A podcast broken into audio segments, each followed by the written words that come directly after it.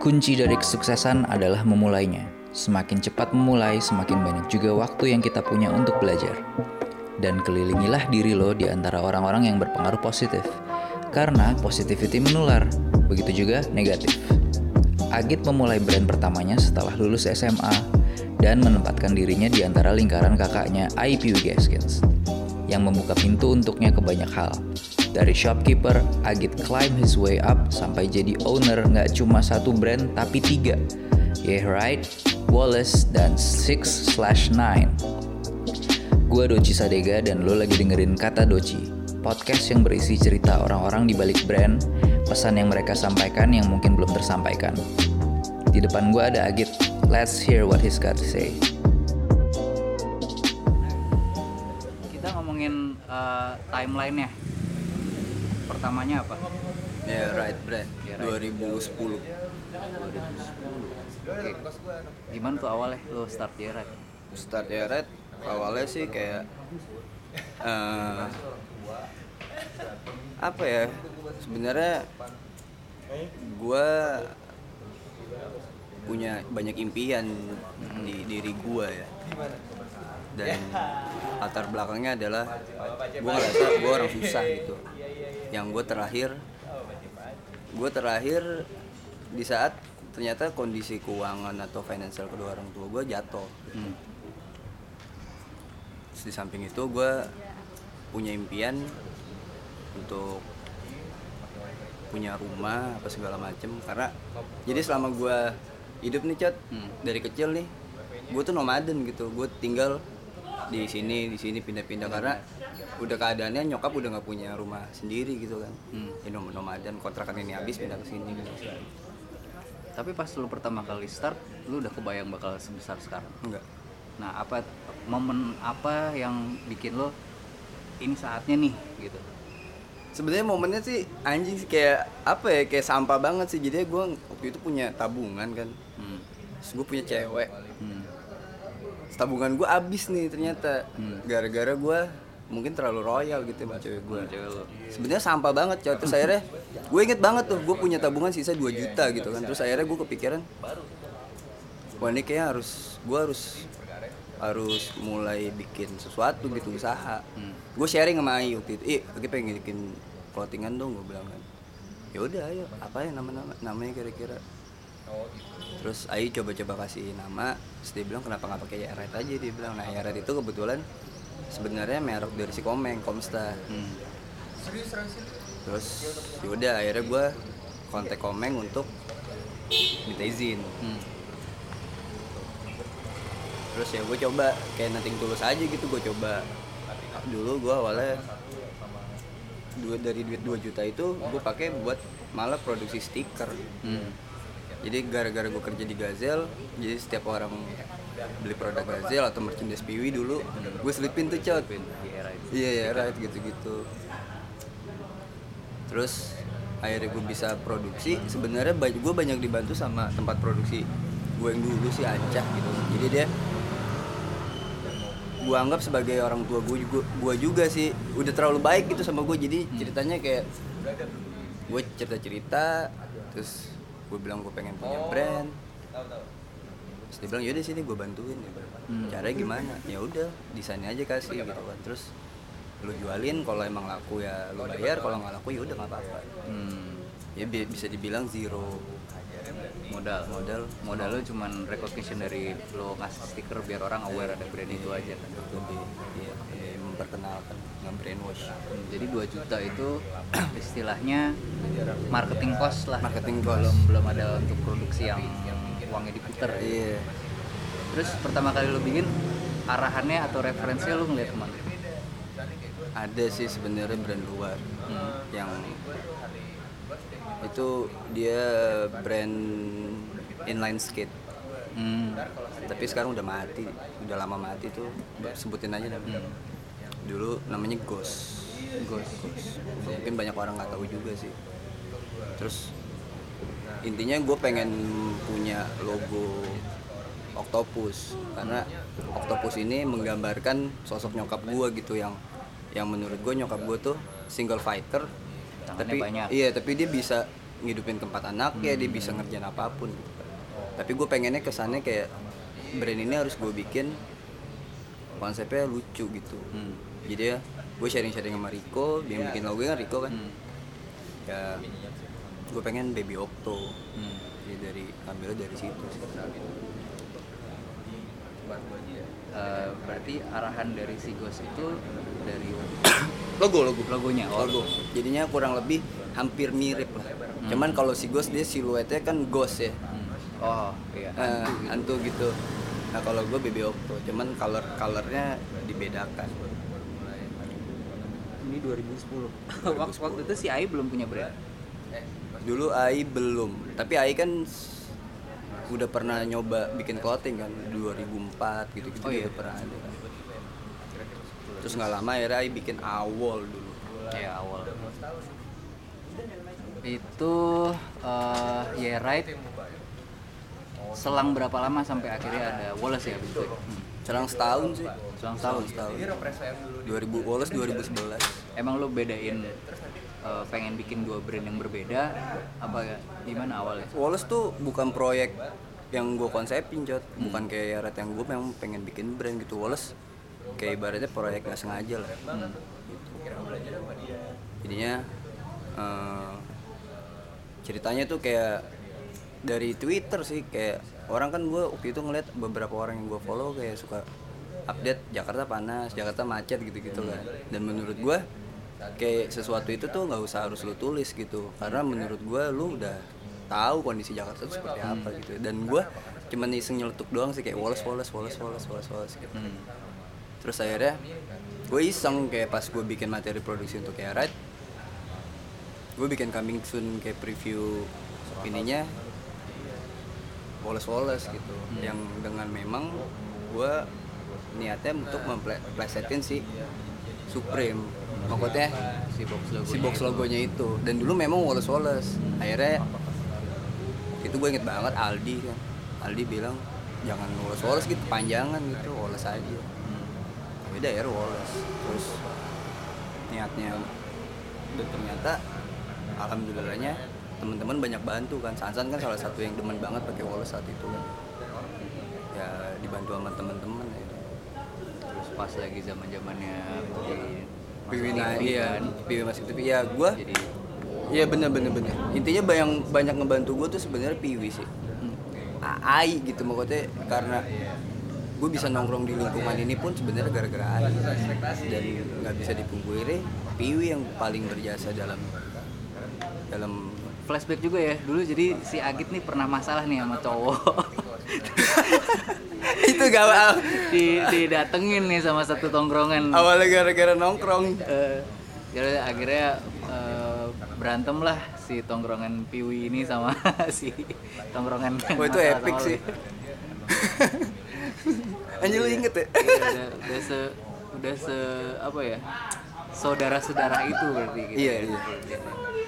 Nah, uh, karena dulu ada exposure dari si T V ini sampai akhirnya lu lu ngalamin kan si Wallace itu bajakannya banyak banget. Mm-hmm. Dan uh, apa yang lu lakuin saat itu pas pas lagi itu nge- ngeganggu pemasukan lu nggak sih yang yang si palsuan palsuan ini? Iya. Gimana ya, bajakan tuh plus minus menurut gue sih, soalnya gue dapet impactnya dalam artian akhirnya booming ya, penjualan gue sempet ningkat. Cuman ternyata minusnya adalah lama-lama itu menjadi borok gitu. Hmm. Akhirnya brand image turun. Karena yang make udah orang-orang nggak jelas gitu, kayak intinya orang yang tahu. Lu udah nggak bisa nyetop lagi siapa yang boleh make, siapa yang iya. nggak boleh make nah, gitu kayak gitu. Yang orang tadinya taunya oh Wallace dipakai sama Dochi nih atau Sansan gitu-gitu gitu kan.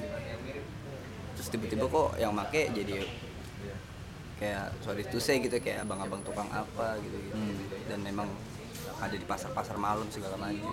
Itu sih boroknya bikin jadi brand image turun. Hmm. Dan faktor di lapangan orang beli produk Wallace juga kayak suka dicengin. Produk lu palsu ya gitu. Hmm. Gitu kayak. Terus uh, abis itu abis itu agak-agak nyebrang tuh dari yang uh, lo Wallace sampai apa uh, saturasi itu sampai sampai sampai dipakai yang lo bilang palsuannya dipakai sama abang-abang, terus tiba-tiba lo banting setir, lo masuk market Jordan. Oh. Nah lo lo bisa ceritain nggak gimana prosesnya tiba-tiba lo uh, masuk ke Jordan dan lo diterima di situ? Gitu. Iya iya iya. Sebenarnya prosesnya pokoknya semenjak bajakan itu gila cat turun pemba- apa? Income turun sembilan puluh delapan persen mungkin. Oh, iya? Parah, bener-bener kayak tiba-tiba lu kayak matiin lampu gitu. Hmm.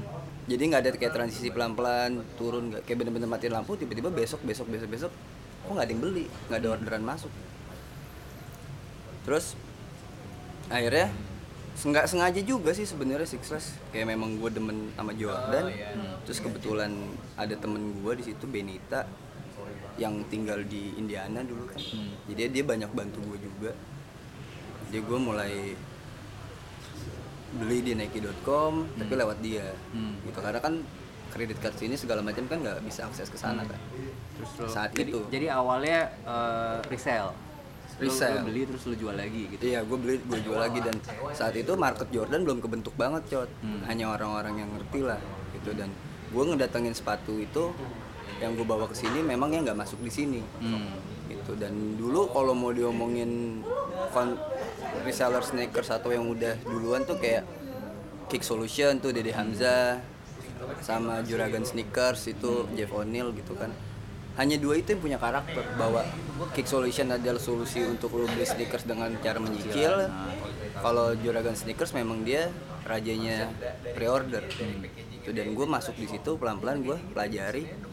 Gue bikin sistem consignment, consignment shoes tapi via online gitu. Hmm. Dan sistem uh, S O P semua segala macem itu yang akan diikutin sama orang-orang. Itu semua reseller pasti ada itu dan cuma dibeda-bedain kayak potongan consignmentnya berapa.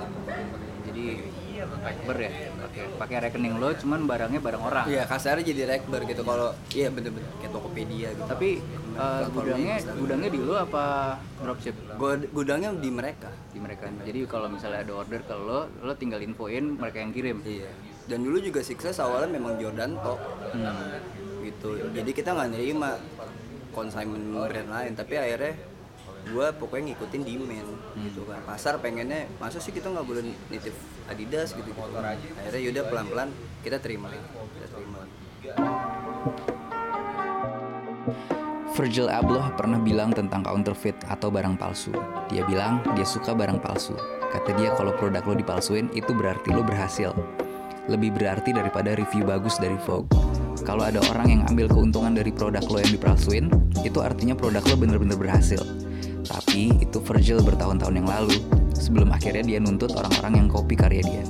Kayak kasus tahun dua ribu delapan belas, dia baru aja nuntut brand anak-anak, Brooklyn Lighthouse. Kenapa tuh? Kenapa Jordan Jordan doang tadinya?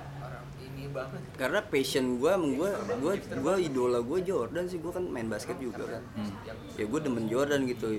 Intinya gue memang bikin konsep enam sembilan ini memang Jordan banget. Tapi ya gue mengakui lah bahwa intinya gue ngeliat ada pasar di sini, demand besar, gue nggak mungkin idealis dengan konsep gue sendiri. Hmm. Karena gue jujur-jujuran aja, Cot, gue di sini punya bisnis.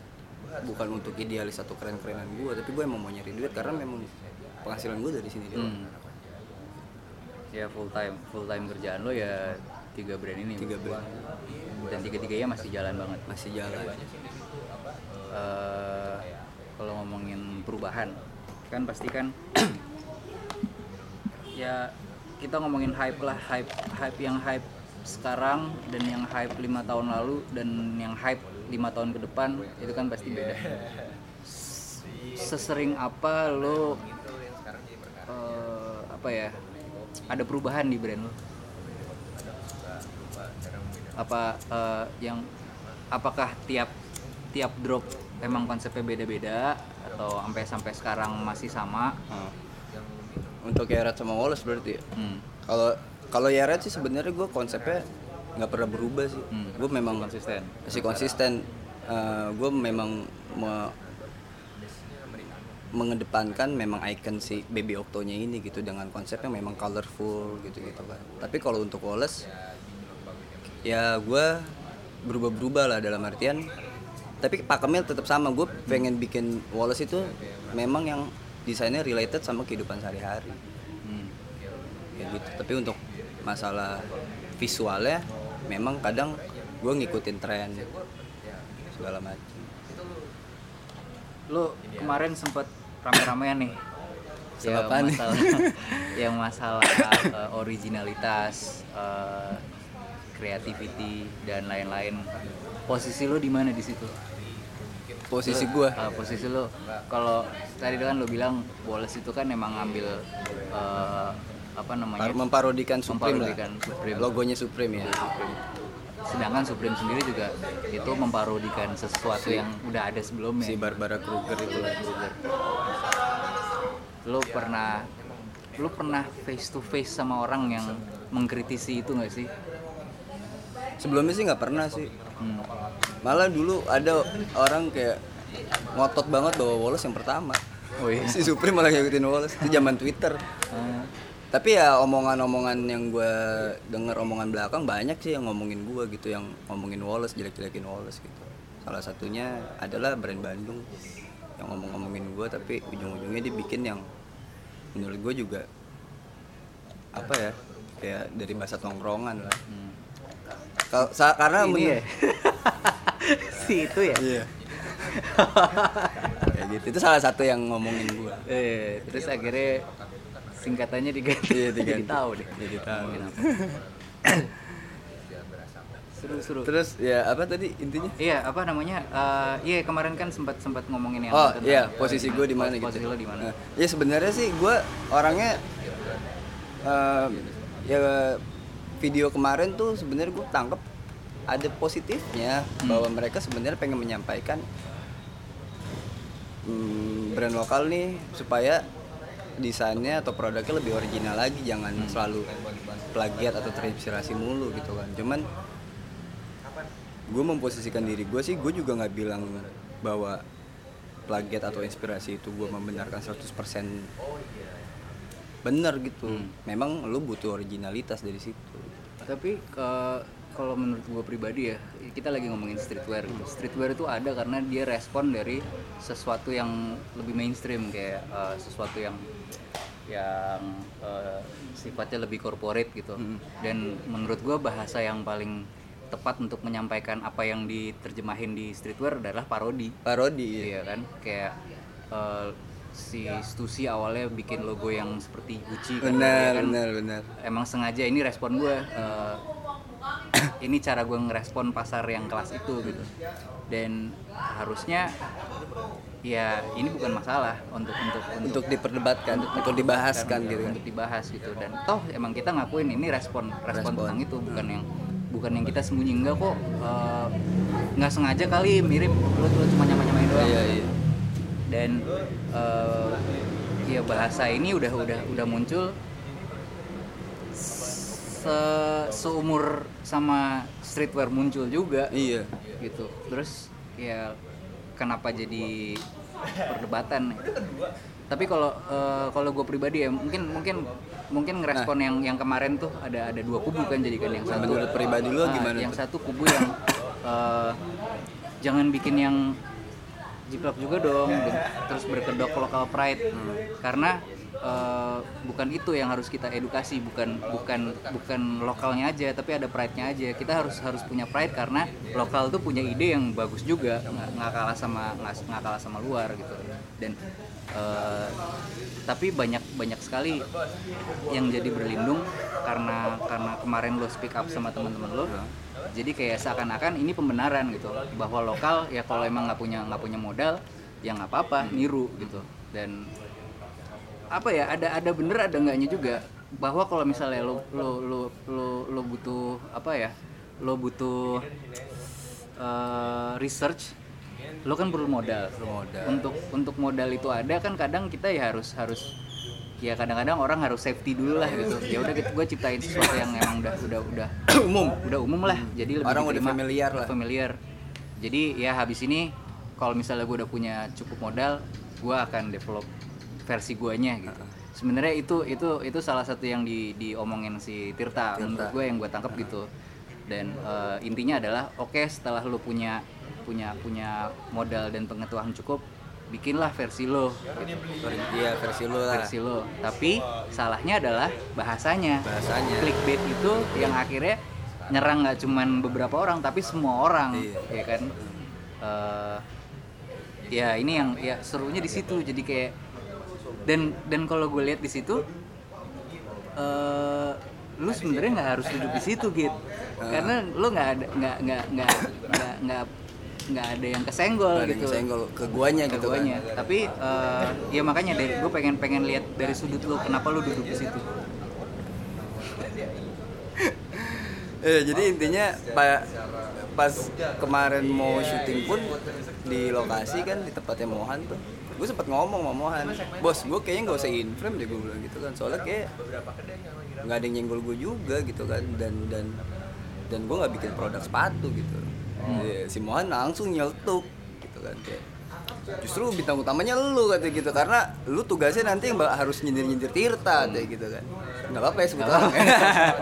Gitu, dan memang ya soalnya gini sih Cot, menurut gue omongan dia kemarin, mereka nggak nggak berpikir luas bahwa setiap orang atau setiap perusahaan tuh pasti kan punya masalah masing-masing, satu dari modal, hmm. ya kan, terus dari minimum quantity apa segala macam gitu. Maksudnya ya sekarang bener kata yang Kebot bilang gitu kan, kalau masalah mau ngomongin originalitas juga semua orang pasti pengen. Ya Kebot kan ngomong kan, kalau perlu gue bikin sepatu yang bisa jalan di atas rel kereta, kalau perlu gue bikin sepatu yang bisa jalan di air, yang bisa tiba-tiba langsung ke Bali, bisa ke bulan gitu kan. Cuman kan kita harus mikirin kan prosesnya ke situ tuh gimana, hmm.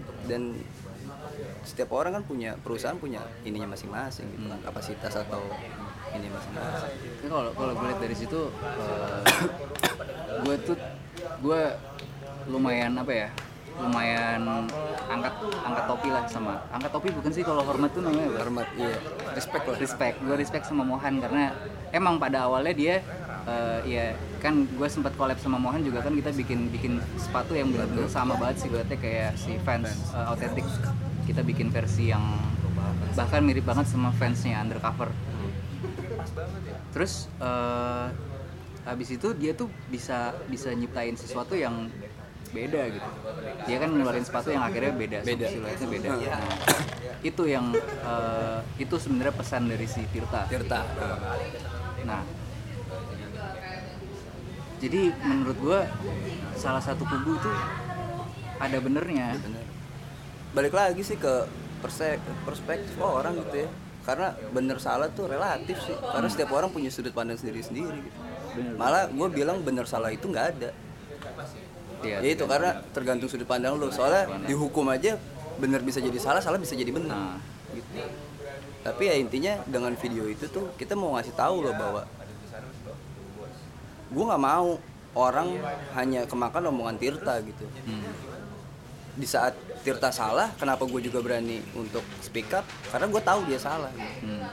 Dan ternyata yang salah bukan cuma Tirta doang, gue juga mau klarifikasi di sini gitu kan. Hmm. Ternyata dari pihak U S S pun ini salah karena judul yang dibikin adalah bukan Tirta yang bikin. Hmm. Gitu. Tapi ada message yang nilai positifnya di video itu ada. Lu ada pikiran nggak bikin ini brand sepatu? Atau bikin sepatu? Gue nggak ada, sejauh ini sih gue nggak ada pikiran sih, tapi kalau kemarin ada ada brand luar daerah ngajakin gue collab buat Deret. Hmm. Lebih ininya lagi dia siluetnya mau kayak fan slip on gitu, tapi gue nggak tahu sih, belum proof juga. Hmm. Nah kalau lu sendiri? Kalau gue emang lagi mau bikin brand sepatu. Eh, berarti uh, bukan produk of Sunday Sunday ya? Berarti bukan, bukan. Gue pengen emang emang satu uh, ini emang fokusnya di sepatu. Gue balik lagi kayak ngomongin streetwear sih, kalau menurut gue yang tadi lu bilang kan bener banget tuh, cuman opini gue kan yang gue tahu juga ya, sorry kalau gue salah kan, streetwear itu lahir sebenarnya dari kulturnya si surfing sama skateboard di kan awal. Hmm. Dan gue punya opini sendiri kenapa muncul banyak brand-brand parodi di luar sana juga, karena menurut gue streetwear tuh hampir sama kayak hip hop sih. Hmm. dengan lu sesama rapper lu saling di lu saling nah, hmm.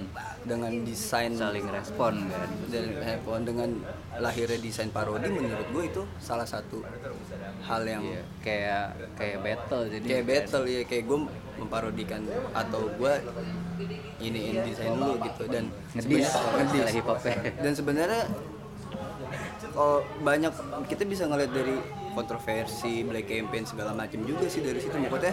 Ya gue sebenarnya kenapa gue akhirnya kepikiran Supreme pun memang tujuan gue biar orang bilang nih, ah Wallace ngikutin Supreme gitu. Hmm. Kalau memang ada segelintiran orang mikir itu berarti gue ngerasa apa yang gue lakuin, lakuin udah nyampe gitu. Nyampe. Akhirnya orang ngomongin Wallace berarti pesannya udah tersalurkan. Iya, jadi kalau menurut opini gue pa- parodi itu seperti itu sih desain parodi. Hmm. Ya, kalau menurut lu gimana? Parodi itu kan ya. Hmm. Parodi itu sebenarnya diciptakan supaya orang noleh. Ya kan? Kenapa dulu pas P W Gaskins pertama kali muncul ikon yang dipakai Sesame Street? Nah, ini sebenarnya kayak gini kayak gini Cot, itu tuh gue pelajarin dari lu Cot. Gue tuh se- merhatiin itu gitu walaupun dulu kita jarang banget ngobrol gitu ya. Jadi gue emang banyak ngeliatin dari lu sebenarnya. Iya karena yang re- reference gue juga ke situ. Kayak gue dari dulu, dari dulu pertama kali start sampai sekarang masih berpegang teguh bahwa streetwear tuh ada untuk respon yang mainstream. Iya. Iya kan? Untuk kayak ya dan semua dan semua desain yang P W Gaskins waktu itu bikin itu bukan bukan copy paste, itu semuanya ngetrace ulang. Jadi kayak bisa dibilang itu gambar baru tapi memparodikan gambar yang udah ada. Makanya paling dibedain dikit kayak pakai kacamata tiga D kan waktu itu. Itu dibuat supaya orang noleh uh, lebih nyantol di kepala, kepala. Kalau sesuatu yang familiar itu disatuin sama sesuatu yang baru iya. gitu kan. Dan begitu udah ke, uh, udah kebentuk nih dan waktu itu si P W Gaskins juga belum komersil itu. Jadi Uh, gue juga nggak ada beban apa ya, uh, ya nggak ada beban lah untuk bikin yang seperti itu. Jadi begitu udah kebentuk nih si P W Gaskins sendiri, dah abis itu gue baru baru bikin D N A baru. Gitu. Iya D N A barunya. Kayak pertama kali gue mulai Sunday Sunday yang gue pelajari banget adalah si Johnny Cupcakes dari dari dari dari uh, Johnny Cupcakes itu jualan t-shirt tapi uh, image-nya cupcake. Cupcakes. Gue bikin es krim segala macem. Konsepnya matang. Ah, tapi uh, di tengah jalan gue harus punya identitas sendiri nih yang yang beda sama apa yang gue uh, apa namanya sudah bangun di awal intinya. Sudah bangun di awal. Jadi begitu gue punya kesempatan untuk uh, mem- memperluas narasinya, ya makanya nggak cuma es krim doang. Apa sih yang relate ke es krim? Dari namanya Sunday sendiri itu minggu berarti mm. hari yang paling hari yang paling chill, hari yang paling Wallace iya, gitu iya, kan. Iya. Terus uh, jadi enggak cuman enggak cuman es krim doang, tapi bisa ke santai, bisa santai. Ke malas, bisa ke uh, tetap produktif tapi santai lah. Dan dan artinya tuh bisa dua, bisa bisa positif negatif juga menurut iya, gua. Uh, Bener kan? Gitu. Jadi jadi emang kita tuh sebagai uh, konseptor brand kita harus tahu ini tuh komunikasinya mau seperti apa, apa gitu. Nah, gitu. Makanya gue juga mau nanya sama lu Cot nih, ngomongin masalah desain atau desain parodi ya. Hmm. Sebenarnya yang lu pernah bikin yang tadi lu bilang P W Gaskins pun sebenarnya bukan hanya sekedar copy paste atau lu ngejiplak kan, tapi hmm. lu pasti di situ ada alasan kan yang ingin iya, lu sampaikan kan. Karena ada ada pesannya. Bener. Ada pesannya kan dan di satu sisi mungkin kita juga bisa ngegali kayak mungkin memang lu lagi demen dengan hmm. dengan brand atau gambar itu atau hmm. lu ya pakai intinya, intinya lu pasti punya alasan kan. Bener enggak sih? Yeah, yeah. Jadi bukan sekedar kayak lu sampah hanya untuk mikirin profit gitu ya. Lu Nggak, pasti ada alasannya. Ada, ada alasan, alasan. Bener enggak? Dan dari dari uh, dengan gua menggunakan itu juga gua gua apa ya? Gua uh, sadar resiko gua untuk suatu saat gua bakal disu atau apa. Hmm. Itu itu jadi gua gua gua Uh, membuat itu dengan kesadaran penuh kalau emang ini bukan karya original gue yeah. gitu. Pernah juga Sandy-Sandy itu tahun dua ribu enam belas atau dua ribu tujuh belas bikin satu koleksi namanya Homage. Homage itu intinya uh, kayak apa ya? Kayak represent atau salut atau kayak angkat topi sama hal-hal yang membuat lo terinspirasi. Makanya di satu koleksi itu gue bikin yang Jaws tuh. yang logonya Jaws, hmm. cuman uh, diganti kucing sama kucing. Ya, terus kayak logonya fucking awesome, cuman uh, tulisannya gue ganti Sandy-Sandy, yeah. ya kayak gitu. Emang emang emang gue tempatin di satu koleksi itu. Reference yang membuat gue uh, bikin ini semua, tapi dibuat versi gue, hmm. gitu. Ya, itu emang salah satu bentuk pesan juga. Nah, makanya maksud gue dari video yang kemarin juga balik lagi, mereka nggak ngeliat dari sisi itunya, mereka nggak hmm. nggak sengegali itu bahwa ternyata si brand owner ini atau si desainer ini sebenarnya punya message sendiri. Hmm. Kenapa dia akhirnya bikin desain parodi seperti itu? Pasti itulah intinya. Ya nggak sih? Lu pernah tahu nggak Wallace pernah disenggol sama ada brand? brand lokal sini yang udah lebih dulu lah, gara-gara desainnya ada tulisan Big City Problems. Tahu. Dulu akhirnya karena gue akhirnya gue take down. Hmm. Karena dia bilang kalau udah sampai keluarin itu gue bakalan sue dia. Hmm. Tapi terus, pas lu bikin itu emang nggak sengaja apa? Nggak sengaja karena kan yang desain Molen kan, gue juga nggak tahu menahu kan sebenarnya. Hmm. Terus gue dengan sopannya gue D M, mohon maaf kalau misalnya emang begini karena gue nggak tahu yang desain bukan gue juga. Hmm. Cuman kalau memang lu mau ngomongin susuan, boleh nggak sih gue minta legalitas tagline lu itu gitu. Hmm. Sementara gue tahu malah sampai sekarang brand itu pun nggak punya hakinya. Gitu. Hmm. Nah terus ya intinya karena gue menghormati dia sebagai senior atau memang yang lebih dulu, hmm. akhirnya gue take down gitu. Hmm. Dan Renda tahu tentang itu malah menurut dia, gitu itu streetwear katanya. Justru lu harusnya naikin. Hmm. Maksudnya di saat lu dapet kayak gituan, lu harusnya bodo amat, hmm. harusnya lu taikin aja. Karena streetwear ya itu, di respon, respon. Ini uh, kan kita sebagai brand owner kita punya desainer dan kita kita nggak kita ngasih kerjaan mereka untuk bikin sesuatu sesuai arahan.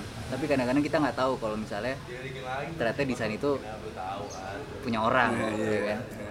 Gue juga gue juga beberapa kali kayak gini, kayak gue mau gue mau naikin satu desain, terus ada orang yang bilang, anjir lu ngambil desain ini, apa iya gitu. Terus eh, pas, ternyata lu nggak tahu kan sebenarnya. Gue nggak tahu, terus pas gue ngeliat, oh iya anjir oh, iya. dari sini ternyata. Nah ini ini juga jadi jadi bumerang buat kita. Kita nggak bisa nggak bisa nggak bisa dengan gampangnya itu desainer gue, desainer gue gitu. Iya sih benar. Baru aja kemarin nih gue bikin satu video tiga D. Uh, ternyata dari video tiga D itu ngambil konten dari punya orang, dan orangnya di D M ke gue. Oh iya. Uh, terus bro, i, this is not cool gitu. Lo ngambil ngambil ini gue gini gini gini. Itu gue screen capture langsung gue kasih ke desainer ya. Ini bener kan nih? Oh iya, itu gue emang ngambil gini gini gini gini. Terus ya udah gue bilang sama, oke okay, sorry gue juga gue nggak tahu. Ini ternyata uh, apa desainer gue juga bareng masih tahu. Ya udah gue take down, gue bikin baru lagi. Oke okay, sorry. Terus ya udah dari dari situ jadi jadi kenalan. Jadi intinya kalau misalnya lo punya itu tuh uh, bikin apa ya? Uh, bikin network baru sih menurut gue. Dengan lo cari musuh, terus lo tahu musuh lo siapa dan musuh lo jadi temen lo, itu jadi jadi jadi kekuatan. Iya, bener. Kemarin juga gitu akhirnya. Hmm.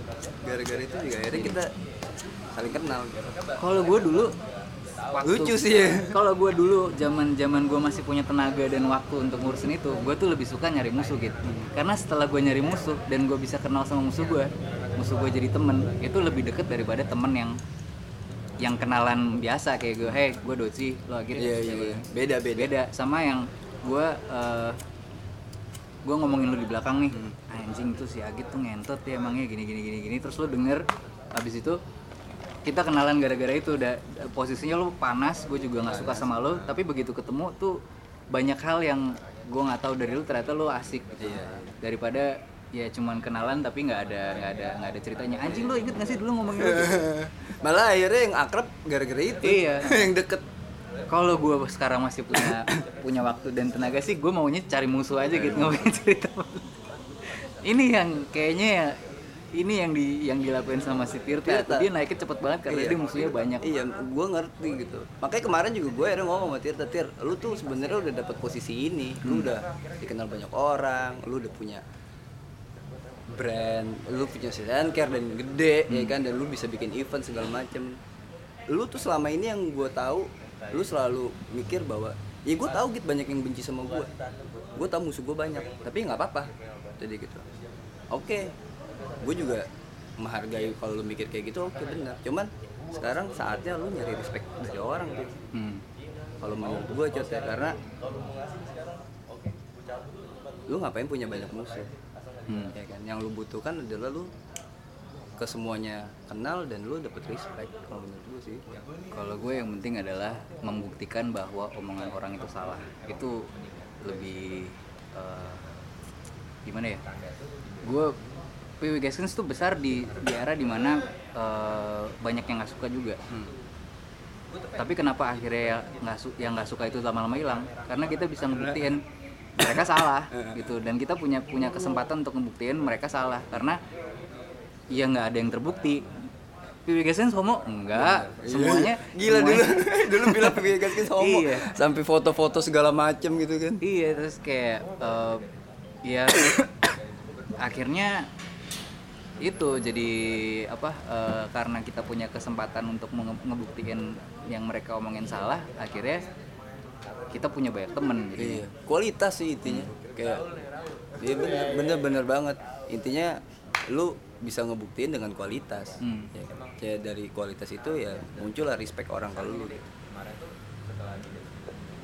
Terus uh, terbukti kan lu Piwi gitu kan, dan yang lain memang sekarang jadi orang yang sangat kenal orang gitu kan, dan berkualitas gitu. Bener kan Cet? Ya. Ini sih sekarang siapa sih yang pernah manggung di Summer Sonic band Indonesia? Ada Cangcuters. Cangcuters tapi itu sebelum lu ya? Sesudah. Sesudah. Piwi guys band pertama. Panjang ya. Panjang man. Apalagi ya? Uh, lo berarti project lo akan fokus di tiga ini aja, apa ada lagi? Gue dari dulu pengen banget F and B sih Cos. F and B iya, cuman nggak tahu kenapa gue selama ini kan nothing tulus gitu ya, kayak udah jalanin aja gitu. Cuman di F and B ini gue ngerasa takut takut nyemplung ya.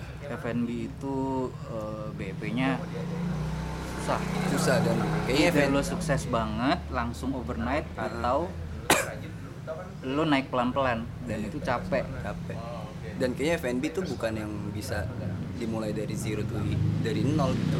Kayak lu butuh modal. Kalau clothing bisa lah, kalau F and B kayaknya rada susah. Cuman insya Allah sih ke depan ini gue mau bikin coffee shop sih. Hmm. Sama bertiga sama temen-temen. Coffee shop. Ya, idenya sebenarnya dari temen gue, dari si Danar. Danar hmm. pengen banget punya coffee shop, ngajak gue, gue nggak ngerti kopi, gue ngajak opung. Gitu. Ya. Itulah. Berarti kalau lu sendiri sepatu ya? Sepatu. Sepatu. Karena kalau gue pribadi, kenapa gue start brand baru? Gue mulai dari dua ribu delapan belas awal uh, merger sama orang, si Sunday Sunday. Jadi yang tadinya gue sendiri, gue sekarang berempat. Berempat itu partner gue uh, uh, di bidangnya masing-masing udah udah hatam lah di dunia retail segala macam. Dan gue pengen pengen lebih Uh, pengen umurnya si Sandy-Sandy ini lebih panjang, lebih panjang. Dan gue pengen fokus, gue cuma mau bikin sesuatu tapi yang urusan kayak distribusi terus uh, bisnis plan segala macem ada orang lain. Tapi kan jadinya yang tadinya gue bisa dapet satu satu apa satu pizza penuh, sekarang gue cuma bisa misalnya cuma dapet tiga gitu, potong tiga potong. Dan uh, mau sebebas apa gue kreatif pasti ada batasan juga, karena kan sekarang gue udah ngomongin udah ada yang ngejaga nih, bukan stop, sendiri gitu. Budget lu udah habis, stop dulu, tunggu ini. Gue butuh satu satu satu tempat yang gue bisa makan pizza itu satu. Iya, tapi tapi nggak gitu. Ngeganggu brand gue karena iya. Ini satu hal yang beda iya, menurut gue, yang satu sepatu, yang satu uh, apa apparel. Ya intinya sih gue butuh butuh butuh sesuatu yang bikin gue tetap waras lah. Iya benar. Dan emang penting sih kayak gitu maksudnya. Kalau kita mau ngomongin segi bisnisnya ya, lu nggak akan bisa gede kalau lu hanya sendiri ya. Contohnya gue lah, gue masih banyak belajar sih. Gue nggak bisa jadi kayak seperti orang kayak Max gitu. Dia menurut gue dia juga leadershipnya udah oke okay, gitu. Dia bisa perusahaannya dia bisa autopilot gitu asal. Kalau gue ngerasa gue belum ada di level itu karena gue masih ngerjain semua semua sendiri. Hmm. Satu satu kunci brand bisa besar uh, dalam urusan manajemen ya, menurut gue satu kuncinya adalah lo harus harus mengakui bahwa ada orang yang lebih pintar dari lo di satu brand lo ini. Lo harus ngakuin lo bukan orang yang paling pintar lagi di perusahaan ini. Lo harus harus hire orang yang lebih pintar dari lo. Dan ya itu jadi uh, ada plus minusnya. Kayak gue bilang di sana-sana gue nggak bisa seratus persen memutuskan sesuatu karena ada orang yang bilang itu ide buruk gitu. Kalau oh, ada yang ngomong kayak gitu. Iya, kayak misalnya gue mau ah gue mau kayak gini, nggak men, lo harus mikirin kayak gini. Dan gue harus harus harus punya Uh, kelegoan bahwa orang itu emang pinter, lebih pinter dari gue dan gue harus dengerin dia gitu. Dan adaptasi ini lumayan uh, lumayan sulit gitu. Dan ini juga berlaku di band juga. Sangat sulit sih karena sampai sejauh ini gue nggak banyak yang pengen jadi investor apa gimana, tapi sekarang belum belum. Iya, gue ngerti tuh. Sulit banget ya. Ap- apalagi ini gua, bayi lo gitu. Iya, nah, lo nggak mau nggak nah, mau bayi lo tuh dibesarkan iya, dengan cara itu, yang. Itu. Apalagi gue ngerasa kayak di brand gue ini gue ngerasa gue ini bukan cuma sekedar brand juga, ini kayak soul gue gitu, hmm. apa yang udah gue bangun gitu. Dan dan kayaknya agak susah untuk sharing gitu, bukan masalah profitnya ya, tapi hmm. lebih ke apa yang udah kita bangun selama ini gitu. Susahnya di situ, cuman kadang ya gue masih merangi ego gue tentang itu sih. hmm. Jadi nggak tahu ya. Gue tuh dulu sampai sampai tahajud segala macam. Oh, iya? untuk untuk akhirnya ngambil keputusan ini ah, gitu.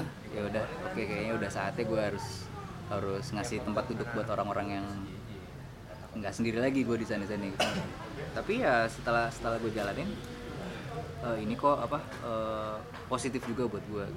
Banyak banyak hal yang, yang gue nggak kepikiran ternyata sekarang bisa nah, bisa kelakuin ya, input, itu input, ya lo harus namanya leap of faith. Lo nggak tahu lo kalau nyebur bakal tenggelam apa enggak kalau lo nggak nyebur nah, gitu. Dan akhirnya juga ternyata ngebantu dari segi tim juga ya Cot, hmm. bener nggak? Jadinya lo juga ter- nggak nggak terlalu sibuk sendiri gitu ya, ada yang bantu gitu. Tapi ya lo harus punya yang seratus persen juga makanya. Iya. Makanya lu mau itu. Nyoba bikin brand sepatu ya? Ah, bukan untuk udah bocoran Cet. Hmm? Namanya apa? One triple nine. One triple nine apa tuh? Gue gue sebenarnya suka suka sama angka sembilan. Karena angka sembilan tuh kalau lo kalian angka berapa aja terus lo jumlah itu hasilnya akan tetap sembilan. Misalnya sembilan kali satu sembilan kali sembilan delapan puluh satu delapan tambah satu sembilan Semuanya balik lagi ke sembilan. One triple nine, jadi ada sembilan sembilan sembilan ada satu. Satu itu ya yang idealis harus cuma ada satu doang. Yang sembilan sembilan sembilan ini hokinya aja. Ya mudah-mudahan ini ngobrol gue hoki. Amin.